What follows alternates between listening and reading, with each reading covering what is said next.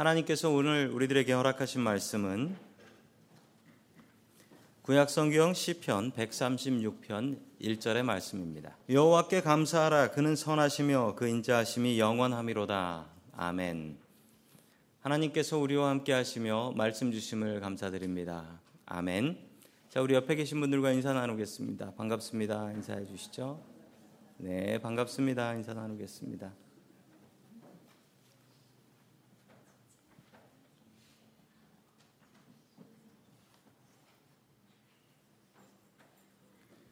자, 오늘 종은 염려하지 않는다라는 제목을 가지고 하나님의 말씀을 증거하겠습니다.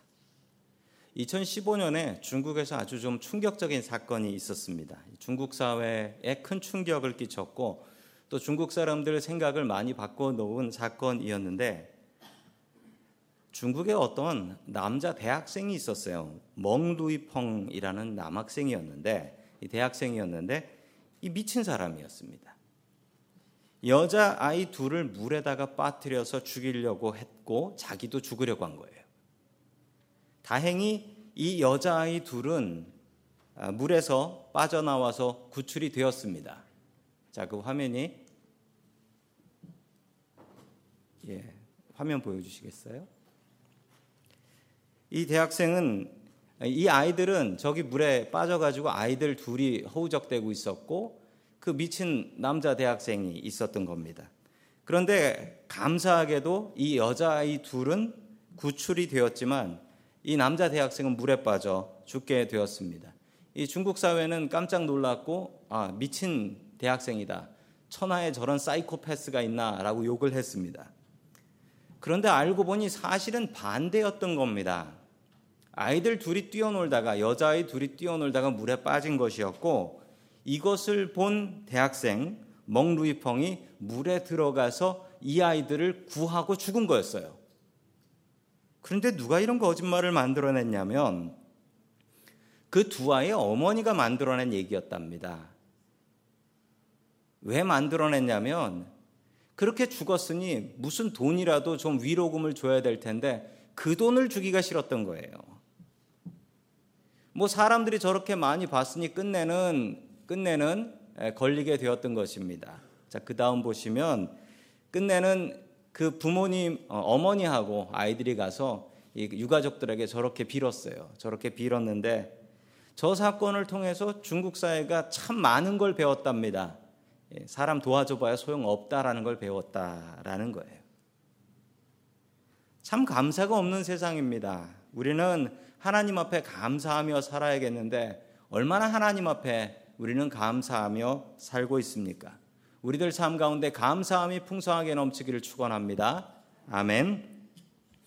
첫 번째 하나님께서 우리들에게 주시는 말씀은 종은 염려하지 않는다라는 말씀입니다. 오늘 말씀은 빌립보서의 말씀인데 이 빌립보서는 바울이 빌립보 교회에다가 보내는 편지입니다. 그런데 문제는 바울이 지금 편지를 쓰고 있는 곳이 로마 감옥이라는 사실입니다.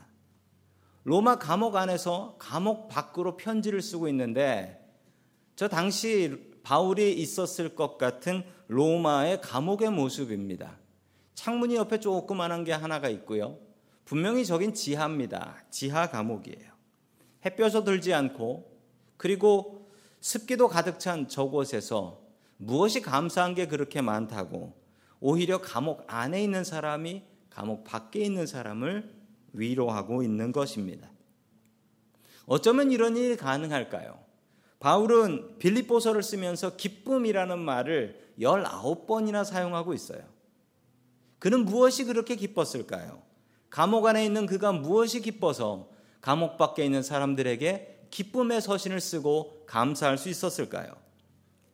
자, 우리 계속해서 빌립보서 1장 1절의 말씀을 같이 봅니다. 시작. 그리스도 예수의 종인 바울과 디모데가 그리스도 예수 안에서 빌립보에 살고 있는 모든 성도들과 감독들과 집사들에게 이 편지를 씁니다. 아멘. 바울의 가장 큰 기쁨은 종의 기쁨이었습니다. 그는 자신이 예수의 종이다라는 사실을 자랑하며 또한 기뻐하고 있었습니다. 당시의 세상은 자유인과 노예들이 있었죠. 자위는 훨씬 더 높은 계급에 있는 사람들이었고 행복한 사람들이었습니다. 그러나 종들은 낮고 천한 사람들이었죠. 종으로 사는 것이 어찌 행복하다라고 이야기할 수 있겠습니까? 지금 감옥에 와 있는 것도 종이었기 때문에 온 것입니다. 그래서 바울은 감사하고 있는 것입니다. 나는 종이고 주인이 시킨 대로 하다가 이 감옥까지 들어왔으니 나는 감사하다. 종은 염려하지 않습니다. 종은 주인이 시킨 대로 하면 그만입니다. 염려는 주인이 하는 것이 맞습니다. 가게의 장사가 잘 될 때가 있고 안 될 때가 있죠. 잘 될 때와 안 될 때 이 서로 감정이 다릅니다. 어떻게 다르냐고요? 장사가 잘 되면 주인이 기쁩니다. 근데 장사가 잘 되면 별로 안 좋아하는 사람이 있습니다. 종업원들이 안 좋아해요. 왜냐하면 할 일이 많아지기 때문에 그렇습니다. 반대로 장사가 안 되면 주인의 마음은 괴롭습니다. 이래서 월급을 줄 수 있을까 고민을 합니다. 그러나 종업원들은 눈치를 보면서 야, 오늘은 좀 쉬겠구나 라고 생각을 합니다. 같은 공간에 있지만 다른 생각을 합니다. 주인과 종업원의 다른 점입니다. 우리는 주인일까요? 종업원일까요? 우리는 종업원입니다. 하나님께서 주인 되십니다. 세상의 염려를 모두 다 내가 안고 살고 있다면 여러분들은 지금 주인인 척 하고 계신 겁니다. 염려는 주인이 하는 겁니다. 근심은 사장님이 하는 겁니다. 종업원은 염려하지 않습니다. 종은 염려하지 않습니다. 우리의 마음속에 염려가 가득하다면 내 마음속에 하나님이 아니라 내가 주인이라는 생각이 가득하기 때문입니다. 세상의 불평과 근심이 나를 지배하려고 합니다. 사람은 근본적으로 불평합니다. 그리고 부정적입니다. 나쁜 생각을 합니다. 우리의 속마음은 늘 그렇습니다.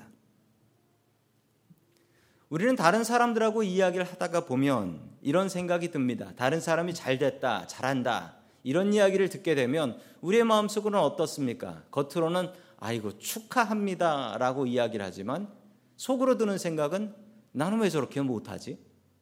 이런 좌절감이 들지요. 또한 반대로 다른 분이 망했어, 홀딱 망했어 라는 이야기를 들으면 어떻게 해요? 하면서 위로하지만 그 속의 마음 속에는 그래도 나는 안 망했다 라고 생각을 합니다. 사람들은 마음속으로 불평을 합니다. 그리고 다른 사람을 시기하고 질투합니다. 이 사실 하나는 분명히 기억해 두시면 좋겠습니다. 우리가 불평 안 하면 좋지만 불평 안 하고 살 방법이 없으면 딱 5분만 불평하십시오. 딱 5분만 그리고 그 이상은 하지 마십시오. 왜냐하면 심리학자들과 의사들이 좀 연구를 해봤더니 사람이 불평을 하게 되면 뇌 속에서 무슨 변화가 생기냐면 뇌의 불평을 담당하고 있는 부분이 있대요.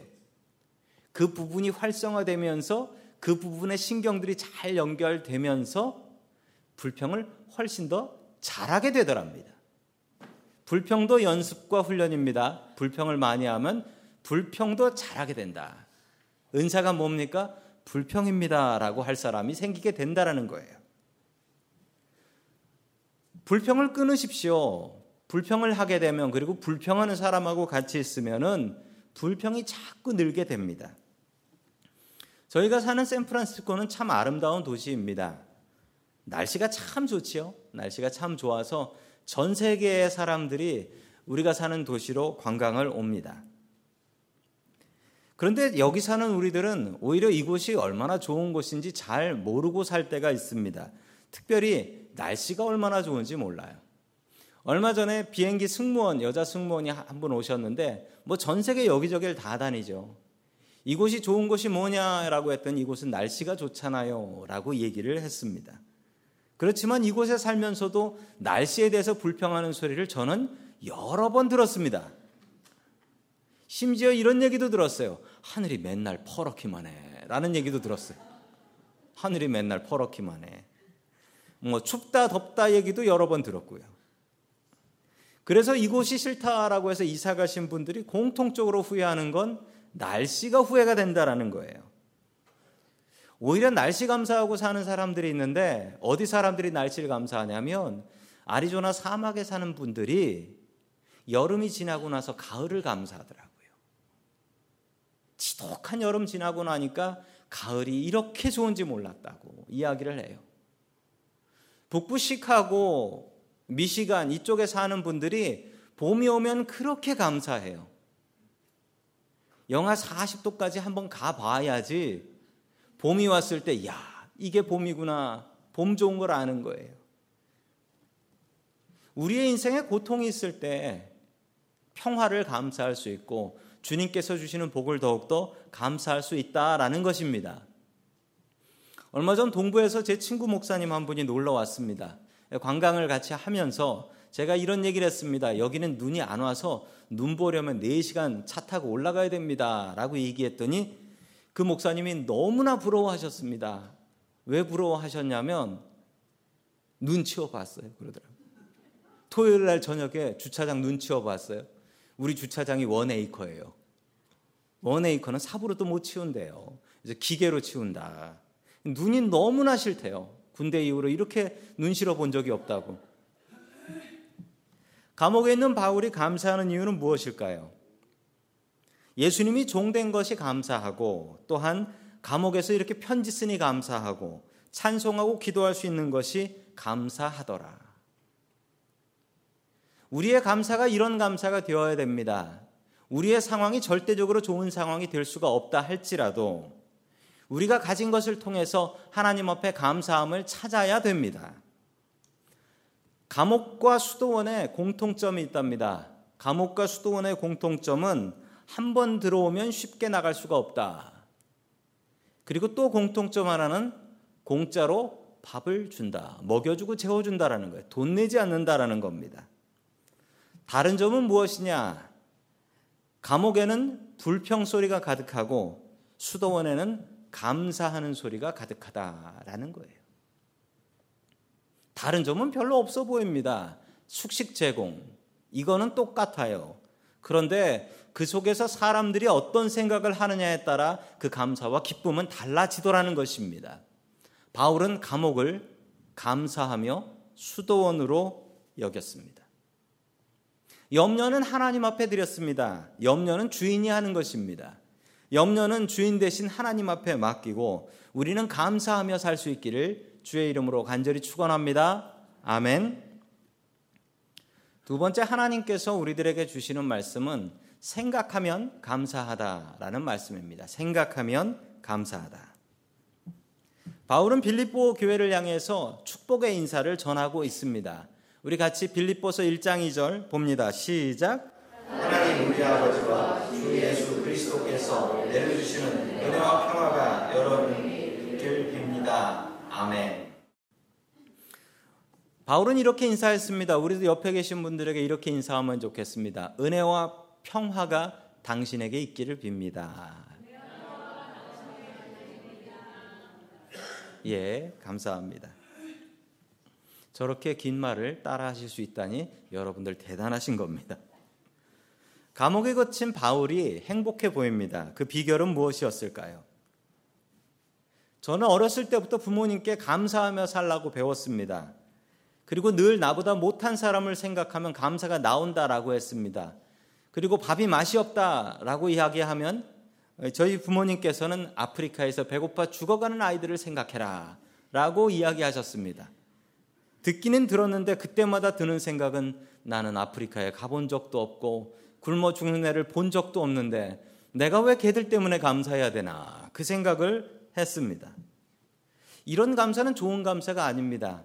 나보다 못한 사람, 나보다 어려운 사람을 보면서 나는 저렇지 않아 감사하다. 이 감사는 좋은 감사가 아니에요. 길에 있는 노숙인을 보면서 야, 나는 그래서 길에서 앉아니까 감사하다. 이런 사람 되지 마십시오. 나보다 못한 사람을 보면 내가 저 사람을 어떻게 도와야 할까 이 생각을 하는 게 바른 크리스찬들의 모습입니다. 자, 계속해서 빌립보서 1장 3절 말씀 봅니다. 시작. 나는 여러분을 생각할 때마다 나의 하나님께 감사드립니다. 아멘. 춥고 차디찬 감옥입니다. 습기가 가득한 감옥입니다. 그곳에서는 감사가 나올 수가 없지요. 그런데 바울이 감사했던 비결은 감사한 것을 생각한 것입니다. 자신의 환경과 어려움을 생각한 것이 아니라 내가 감사할 것이 무엇인가를 곰곰이 생각해 보며 감사했습니다. 생각하면 감사할 수 있습니다. 생각하면 감사할 수 있어요. 바울은 자기가 세운 교회를 생각했습니다. 내가 빌립보에 가서 개척한 교회, 그 교회의 교인들이 모여서 나를 위해 기도하고 있다. 이것에 감사했던 것입니다. 감사는 훈련입니다. 불평하는 사람은 늘 불평이 입에 달려 있지만 감사하는 사람은 늘 감사하며 살아요. 제가 머리 자르러 가는 미용실이 있는데 그 미용실에 머리 잘라주시는 사장님이 계신데 그분을 볼 때마다 참 감사한 것은 그분은 늘 입에 감사가 붙어 있어요. 그런데 그 감사가 다른 사람을 불편하게 하는 감사가 아니에요. 그분은 자랑할 거리도 많은데 그 자랑할 걸 안 해요. 왜냐하면 내가 그런 거로 감사하면 다른 사람이 마음이 상할까봐. 자신에게 있었던 나쁜 일들을 이야기합니다. 그런데 꼭 이렇게 얘기해요. 그래도 참 감사하지요. 그래도 참 감사하지요. 그만하니 감사하지요. 참 다행이지요. 분명히 나쁜 일이 닥쳤는데 그 나쁜 일을 나쁜 일로 생각하지 않고 거기까지 되게 하시니 감사합니다. 아, 이러고 감사를 돌리고 있는 거예요. 제가 참 많이 은혜를 받았습니다. 그러면서 든 생각이 감사도 훈련이다. 감사도 훈련이에요. 감사도 하는 사람이 잘해요. 감사하는 사람도 뇌를 연구해 보니까 그 사람 감사를 담당하는 부분이 활성화돼 가지고 그 사람은 뭘 해도 감사를 그렇게 잘하더라는 겁니다. 불평도 훈련이고 감사도 훈련인데 여러분 어떤 훈련 하시면서 사시겠습니까? 시편 136편 1절 말씀 같이 봅니다. 시작. 주님께 감사하여라. 그는 선하시며 그 인자심이 영원하다. 아멘. 참 유명한 감사의 시편입니다. 우리 주보에 가정예배 모범이라고 넣어 놓았습니다. 이거 보시고서 가정 예배 드리실 때 우리 시편 136편 같이 한 절씩 다 읽으시면서 우리들의 감사의 제목을 가족들과 나누십시오. 그러면 천국 잔치가 될 것입니다. 자, 오늘 시편 136편에서는 감사를 명령하고 있습니다. 이게 참 우스운 얘기죠. 감사를 어떻게 명령할 수가 있습니까? 감사는 내 마음에서 우러나서 해야 되는 건데 누가 나한테 감사해라 라고 이야기할 수 있겠습니까? 하나님께서 하고 계십니다. 감사는 명령입니다. 우리는 감사해야 돼요. 우리에게 얼마나 고맙고 감사한 것이 많은지를 생각해 보면 감사할 수 있습니다. 우리들에게 가족이 있다면 그 가족 때문에 감사해야 합니다. 오늘도 아침에 내 손으로 식사를 하고 왔다면 아직도 내 손이 멀쩡한 것입니다. 그렇다면 감사할 수 있는 것입니다. 지금 이 시간 설교를 듣는데 내 귀로 설교를 들을 수 있다면 감사한 일입니다. 내 귀가 멀쩡한 거니까요. 수많은 감사거리가 있는데 우리는 그것을 잃어버린 뒤에서야 감사하게 됩니다.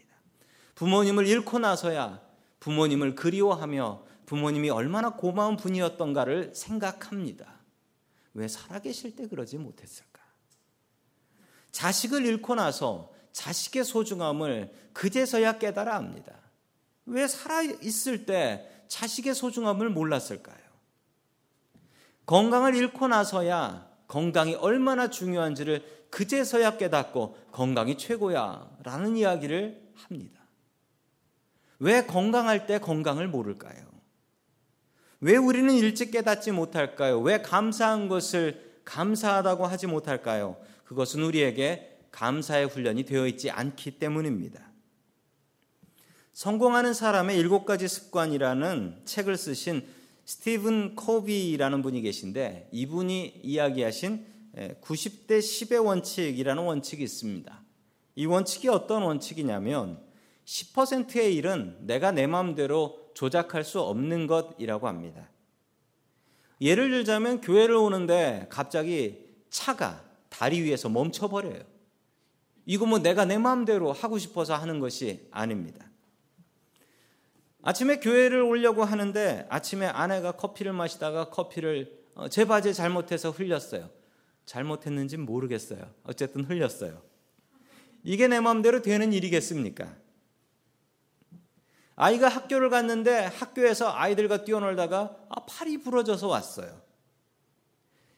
이런 일들은 내 마음대로 할 수 있는 일이 아닙니다. 이건 10%의 일이에요. 그런데 내 인생을 주장하고 채우고 있는 나머지 90%는 무엇이냐면 그 일에 대한 나의 반응입니다.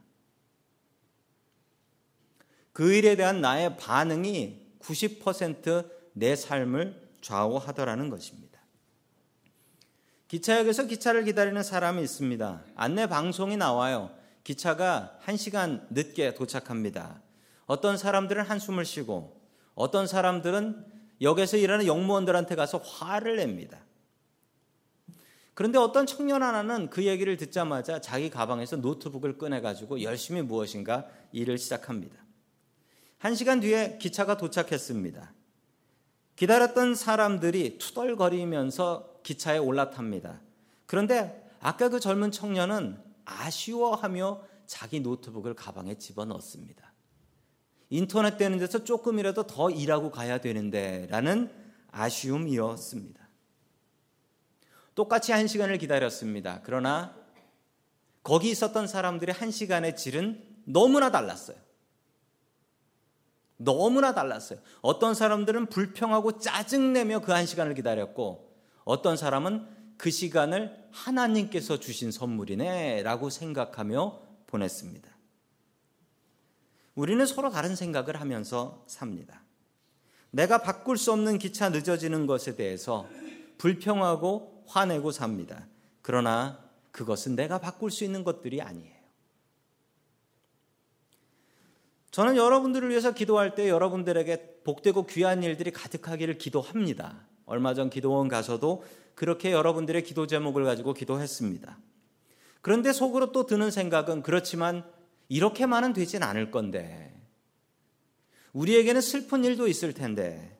그렇습니다. 우리에게 슬픈 일은 분명히 있을 것입니다. 그러나 그것은 내 마음대로 정할 수 없지만 그것에 대한 내 반응은 내가 정할 수 있습니다. 2015년에 저희 큰아들이 자전거 타고 가다가 자전거 타고 길 건너 가다가 헬멧도 안 쓰고 길 건너 가다가 차에 치였습니다. 차에 치여서 휙 날아가서 떨어졌습니다. 차도 부서지고 자전거도 부서졌는데 참 감사하게 아들은 별로 안 다쳤습니다. 팔에 찰과상 스크래치 하나만 나 있었습니다. 그런데 이게 잘 안 없어지더라고요. 얼마 전에 아들하고 이야기를 하다가 보니까 아이 팔에 이렇게 바깥쪽에 있으니까 보이는 거예요. 팔에 흉터가 있어서 야 흉져서 어떡하냐라고 얘기를 했습니다. 그러면서 이거 몇 년 지나면 없어질 거다. 흉터가 한 몇 년 지나야지 없어진다. 그랬더니 아들이 저에게 이렇게 얘기했습니다. 저는 이 흉터가 안 없어졌으면 좋겠어요. 라고 얘기하더라고요. 왜 그러냐라고 물어보니까 아들이 저한테 이렇게 얘기했습니다. 저는 이 흉터를 볼 때마다 하나님께서 저를 지켜주신 은혜가 생각이 납니다. 힘들 때마다 이 상처를 보면 저는 하나님의 은혜가 생각이 나서 이게 안 없어졌으면 좋겠습니다. 라고 얘기를 하더라고요. 그 얘기를 듣고서 이 친구에게 이 상처는 스크래치가 아니고 스티그마구나 라고 생각했습니다. 스크래치는 상처지만 스티그마는 주님께서 주신 흔적입니다. 우리의 인생이 이렇습니다. 우리의 인생에 비단길 꽃길이 깔려 있지 않습니다. 상상하지도 못한 슬픈 일들이 있습니다. 그런 일들을 당할 때 우리가 해야 될 일은 무엇일까요? 생각하고 감사하는 것입니다. 우리의 인생에 있는 일들을 우리는 스스로 해석합니다. 이 일이 왜 나한테 생겼을까라고 생각합니다. 그러며 스스로 해석을 합니다. 내가 무슨 일을 했기 때문에 그런 것일까? 내가 조심하지 않았기 때문에 그런 것일까? 수많은 해석들을 하고 그 해석이 맞다라고 생각하며 삽니다. 바울은 자신에게 발생한 일들을 믿음으로 해석했습니다. 믿음의 눈으로 바라보았습니다. 그랬더니 그것이 감사거리가 되었습니다. 앞으로도 우리의 인생에는 수많은 일들이 벌어질 것입니다. 그 수많은 일들 속에서 여러분들은 어떻게 반응하며 사시겠습니까? 그리고 어떻게 해석하며 사시겠습니까? 믿음을 가지십시오. 그리고 믿음을 가지고 나에게 벌어지는 일들을 해석하며 사십시오. 여러분들의 삶 속에 감사거리가 얼마나 많은지 스스로 발견하며 하나님 앞에 감사하십시오. 그리고 옆에 계신 나의 가족과 옆에 계신 분들에게 감사하며 살아가는 저와 성도 여러분들 될 수 있기를 주님의 이름으로 간절히 축원합니다. 아멘.